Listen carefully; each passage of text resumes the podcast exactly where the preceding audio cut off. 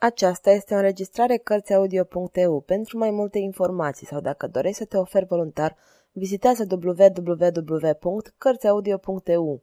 Toate înregistrările Cărțiaudio.eu sunt din domeniul public. Alexandre Dumas Răzbunătorul Capitolul 18 Moartea tânărului de Franchi se răspândise pretutindeni în oraș, poate nu cu toate amănuntele, și apariția lui Lucian îi înmărmuri pe toți. Cerui o cameră. Ni se dădu camera din fund. Lucian se apucă să citească ziarele cu o răceală care părea mai mult o nesimțire. Pe la mijlocul prânzului intră Giordano.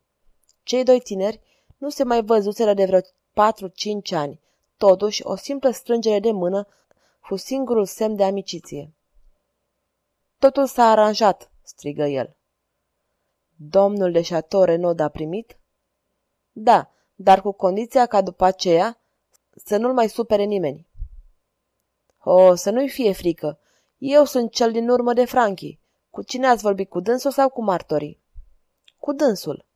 S-a însărcinat să înștiințeze pe domnul de Chateau Grand și de Boazi. Armele, ora, locul rămân același. Foarte bine, poftiți la masă. Baronul se așeză și vorbim despre alte lucruri. După dejun, Lucian ne rugă să prezentăm comisarului de poliție care sigilase apartamentul lui Luis ca pe legitimul proprietar al casei unde locuise fratele său. El vroia să petreacă în aceeași odaie noaptea ce mai rămăsese până la răzbunare. Aproape toată ziua fu ocupat și abia pe la cinci seara a putut să intre în apartamentele fratelui său. Îl lăsasem singur, vroiam să-i respectăm durerea.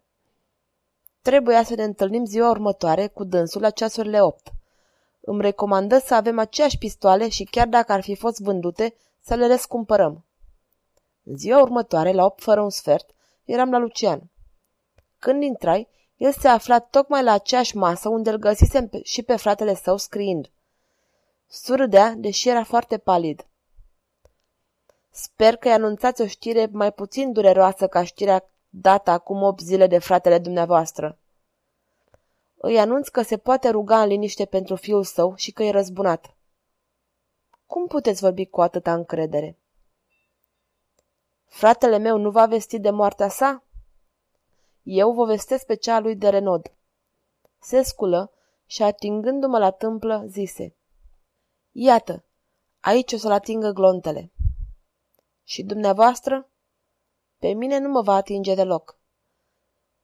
Dar așteptați cel puțin să începeți duelul înainte de a trimite această scrisoare. Nu e necesar să așteptăm atâta. Sună și când a apărut servitorul îi spuse Iosef, du această scrisoare la poștă. După aceea sosi și Giordano și plecară. Lucian se grăbea într-atâta încât ajunseserăm acolo cu zece minute înainte de ora hotărâtă. Adversarii sosiră la nouă punct.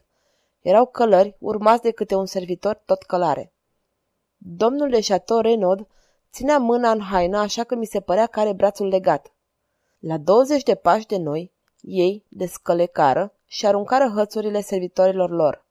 Domnul de Chateau Renaud rămase în urmă, privindu-l pe Lucian. Cu toate că eram departe de el, observai că se îngălbenise. Ne întoarse spatele și cu biciușca se apucă să taie iarba. Iată-ne, ziseră domnii de Chateau Grand și de Boazi. Ne cunoaștem condițiunile. Acest duel este ultimul și domnul de Chateau Renaud nu va avea să răspundă de dublu rezultat. Bine, răspunserăm Giordano și eu. Și Lucian se înclină în semn de aprobare. Aveți armele, domnilor? întrebă vicontele de Chateau Grand. Aceleași. Sunt necunoscute domnului de Franchi? Mai mult decât domnului Renaud. Domnul Renaud s-a mai servit odată de ele. Domnul de Franchi nici nu le-a văzut. Foarte bine, domnilor.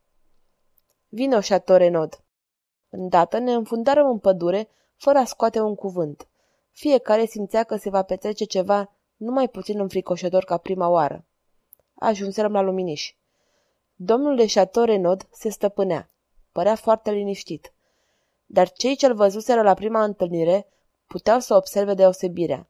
Din când în când, arunca câte o privire spre Lucian și această privire era expresia unei neliniști care semăna cu frica.